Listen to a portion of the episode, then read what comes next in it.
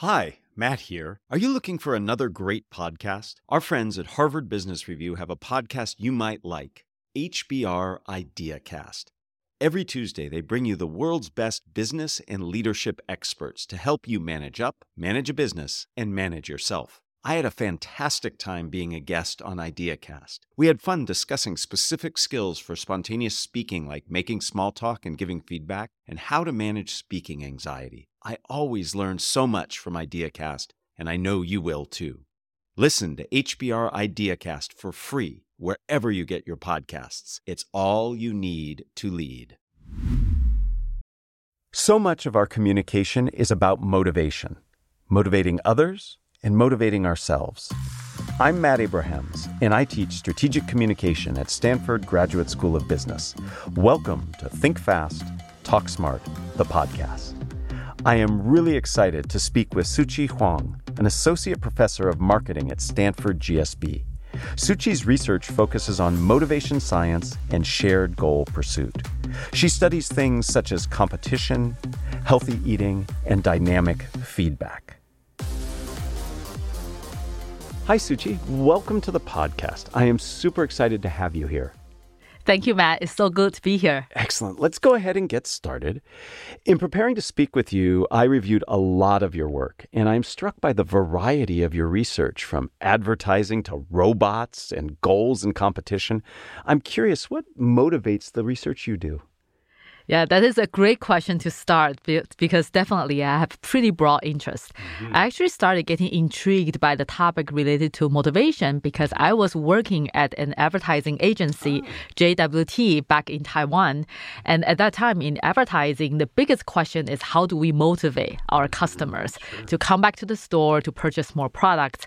And I realized we don't really have a lot of answers about that. Mm. And that eventually motivated me to join academia. And therefore, I do a lot of projects related to motivation and goal pursuit, uh, talking about how uh, people's motivation could change from one stage to another, or how we potentially collaborate or compete when we are working on goals together.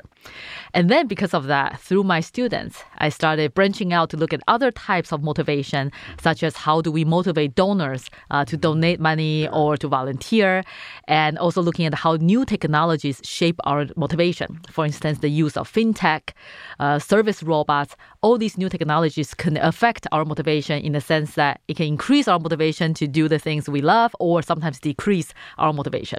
And that's why I started looking into these other areas. It's so exciting the things you study and I, I, love that the story comes from your, your own curiosity and need when you were doing advertising to see that we just didn't know enough about motivation. And we'll get to talking about motivation soon for sure we did a series of podcast episodes where we talked about communication and decision making and decision science with some of our GSB colleagues. And you teach a class, and I love the name. It's called The Brains and Guts of Decision Making. Can you share one or two key ideas that you cover in that class? Definitely. So, The Brains and Guts of Decision Making, I teach that uh, with Jonathan Levav. So, we are co directors of the program. So, he takes care of the brain part, and I take care of the gut part because I'm a motivation scientist. Uh-huh. And the two main takeaways I have uh, for students in that class is the first thing is that it's all about the needs. Mm-hmm. So, in order to think about how we shape people's behavior. It's about understanding what needs they have. And oftentimes, when we think about a company or a product, we kind of easily zoom into one needs we believe people have, but it's actually way richer than that. So I give the example of Nike. Nike sells shoes, and shoes satisfy one need, physiological needs, so we don't have to hurt our foot when we walk. Right. But of course, that's way more than that. Nike also sells self-esteem needs, social needs, so you can jog with others, share data, self-actualization needs, oh, yeah. because through jogging you become fitter, closer to your ideal self. So the needs can be all kinds of needs, and it's about picking up the right motivation to speak to your target audience. So that's the first takeaway. Uh, usually, I hope our students will have. The second one is closely tied to needs and motivation is emotionality. Mm-hmm. Uh, because when our needs are satisfied, we get happy. So there's a lot of positive emotion there. But when they are dissatisfied, that's when we get really mad and grumpy. So we have a lot of neg- negative emotion. Recent research showed that emotionality is really key in all our decision making. Mm-hmm. Uh, researchers were able to find that emotionality behind the reviews actually account for way more variance than the content of the reviews. So they were able to actually link the emotionality behind the reviews to predict the success of thousands of movies, billions of books, and restaurant reservations. So it's not so much about what the reviewers actually write about, but the emotionality behind the reviews that drives uh, people's decision. And so motivation, emotionality, these are the two things I want to highlight. Wow. Well, when I look at my Nike shoes sitting in the corner and the fact that I haven't run in them, I, it sometimes makes me feel bad, but but I, I I find that fascinating. So when we talk on this podcast a lot about knowing your audience and we talk a lot about their needs, and many of us when we start our communication, we start from the wrong place. We start from what do we want to say rather than thinking about the needs. And what I like about what you've said is you have to uncover all of the needs. It might just not just be one thing, and that's fascinating. And the other aspect you said about about the emotionality. So it's not even so much what you say, but it's the emotion behind it that we're decoding and reading and can be motivational. Really, really interesting. And I find that to be true for myself when I when I read a, a review of a restaurant or a book. I am taking away how did that person feel about that? Definitely. And it's really fundamental because that's how human beings connect. And that's why we categorize it as the gut reaction. That's a lot of times the key indicator of our perception, attitude, and behavior. Oh, that's great. And and Jonathan was on recently and he he shared fantastic insights too. I can only imagine your students take away amazing things from both of you. You also did research that looked at what you call information avoidance. Can you share what your findings were and discuss how choosing to avoid some information can affect our motivation? Definitely. This is actually one of the most fascinating findings I have uh, discovered, and also one of the most personally relevant. So, in the modern days, we know we have all kinds of social information. I log into Facebook, LinkedIn, Twitter, Instagram. I get to know what all my friends and colleagues are doing. And so, it's really an era where we have way more social information than we need. From the motivations perspective, what that means is we get all kinds of social benchmarks. We know how much progress other people are making making on goals very similar to our own, could be health goals, family time goals, or career goals. And what we found in this research is that we don't always want that information. So, specifically, when we are starting to work on a new goal, we love that information because we want to learn from what other people were doing and we want to learn from their success. Also, as we get close to actually reaching our goals, we are usually feeling great about ourselves. So at that moment, we don't mind having those informations because it could help us feel like we are doing great and we are winning, and that feels great. But what really is critical is halfway through our goal pursuit process, that is the moment where we kind of we lose curiosity we don't really feel we need to learn more about the goal anymore. We are not fully confident that we can achieve our goal yet so we are not in the late stage. So that halfway point is when we have a lot of insecurity. We are losing a little bit motivation there.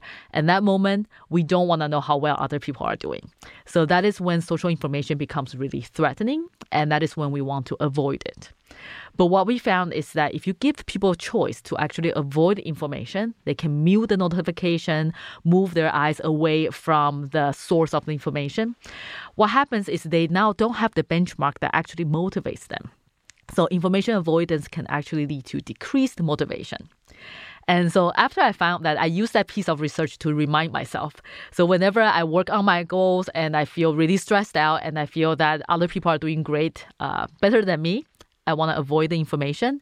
Those are the moments I realize actually I shouldn't be afraid. I should actually see those information because that will give the benchmark I need to motivate myself to move forward. So that is kind of the key learning I personally have from that research. I so relate to that. I, am by nature I'm a competitive person, and when I I get really excited with friends and others, and we're going to go embark on this if it's if it's doing some kind of exercise or losing weight. And and after I've been doing it a little while, I do get that insecurity. Like, can I keep this up? Is it going to go? And then when I see my friends making more progress, and of course they're very proud to share that progress, uh, it makes me feel really bad, and and I do tune it out. But what I'm hearing you say is that I should go against that desire to tune it out and actually use it to keep that motivation going. What we found is that the moment that we, we feel the most insecure about having social information is the moment where those information really is valuable to have. Oh, I love counterintuitive things, and I'm going to try that because I'm I'm I'm got some friends, and we've got this little thing around health going on, and I'm gonna I'm gonna dive back in because I've I've muted some of that information. So thank you for that. We'll see. I'll check in with you in a little bit. and We'll see how how much it helped. I look forward to uh, hearing your progress on that, Matt. okay, now I even more pressure. No, it's all good. It's all good. Can you share what your research suggests are some concerns and best practices for designing motivating competitions? So I have worked at more directly look at actual competitions, zero sum games where there is an incentive or reward and you have to beat others to get it. And based on the research, we do know that uh, competition definitely increases motivation. It makes attaining the goal more valuable. But what prior research hasn't looked at is is it better to be ahead or behind where you are in the competition? So we actually look at all kinds of data sources from working out to class uh, performance. And what we found is that both winning or losing can motivate you, but they motivate you at different phases of the competition. Huh. So in the beginning of the competition, usually at that moment, we are looking for signal that we can actually win. So we are doing some kind of probability assessment. If there's no chance of winning, we would just disengage instead of investing more resources into it. So these kind of winning signal or feeling that you are ahead is so helpful in the beginning. If you are already uh, losing in the beginning, you will just keep up. But winning signal doesn't always work. As you get closer to the late phase of competition, if you're still winning, then the natural tendency is you relax. You feel like you don't need to work hard anymore. And we forget about the fact that this is not an individual goal, it's a competitive goal. And you have no idea what your opponent will do in that last stage or last round of the game. So usually in the later phase, being behind slightly is actually way more motivating because it gives you a very clear benchmark to achieve. So, how, what do you do if you're actually winning the whole way through? What we did in one of the experiment is we actually ran a used book donation drive. It's a donation competition across two campuses in China. So you naturally have a winning campus that is doing well and a losing campus. A few weeks in, they were collecting books, but not so great. So what we did is, of course, we told the losing campus that they are losing and they increase their effort. But we also want to motivate the winning campus to continue donating used books. So what we did is we instead of telling them they are winning, we compare them to their campus's past performance last year. So yes, you are winning, but comparing to how many books you were able to raise last year, you are slightly behind of that benchmark. It is a self comparison benchmark, but turns out even that comparison can be meaningful to motivate the winning campus to continue uh, donating books. So that could be an important takeaway for all of us who are listening to the podcast who are winning right now. It's great to win and it sends a great signal to help you stay motivated. But if you feel like you are actually demotivated by that signal because it doesn't seem that you need to put in more effort, maybe comparing to your past self could be another way to motivate you. Wow, I like. I, I really like that there are different points of comparison and different types of comparison to motivate. And as people who design competitions, if you will, we can actually build in some of these metrics. The information that we give to people can be really interesting. I think of business leaders who might be trying to motivate internal teams or across different companies, how we might give them feedback in a way that keeps everybody motivated, regardless of if you're ahead or behind. We actually talk to uh, uh, companies a lot and also schools. You have uh, students who are performing well or sales teams who are performing well, and you really don't want them to relax. They should try to achieve more. But you also can't take away the message that they are indeed winning compared to their peers. So it is important to actually change the benchmark for those people so they have something to strive for.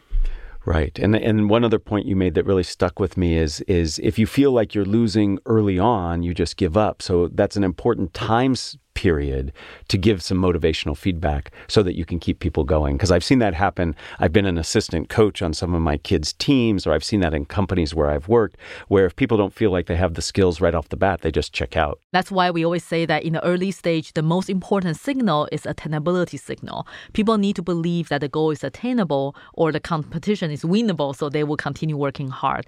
And so, like you say, we can't just think about giving the same feedback to everybody. For the people who really need that attainability, sustainability signal, we need to kind of give them different feedback so that we encourage them from the perspective that yes, what you have can actually help you achieve the goal. Stop comparing to other people. Maybe think about what the ability you already have learned or skills you have.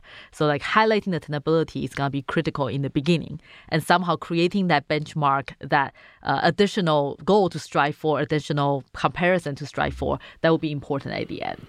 It's striking me in several things that you've shared with us that there are general principles, but it comes down to really tailoring your motivational approach based on different people's needs and their individuality. And I've heard you say that several times. And I think that's a really important takeaway for all of us is that there's general guiding principles, but what you know about the individual or the team really drives the tailored communication that you have to them. The biggest part of my research finding is on the temporal dynamics of goal pursuit. And the important aspect of this is in the past, we tend to think about what motivates people as a static thing. So if I figure out one variable, one factor, I just give that to everybody.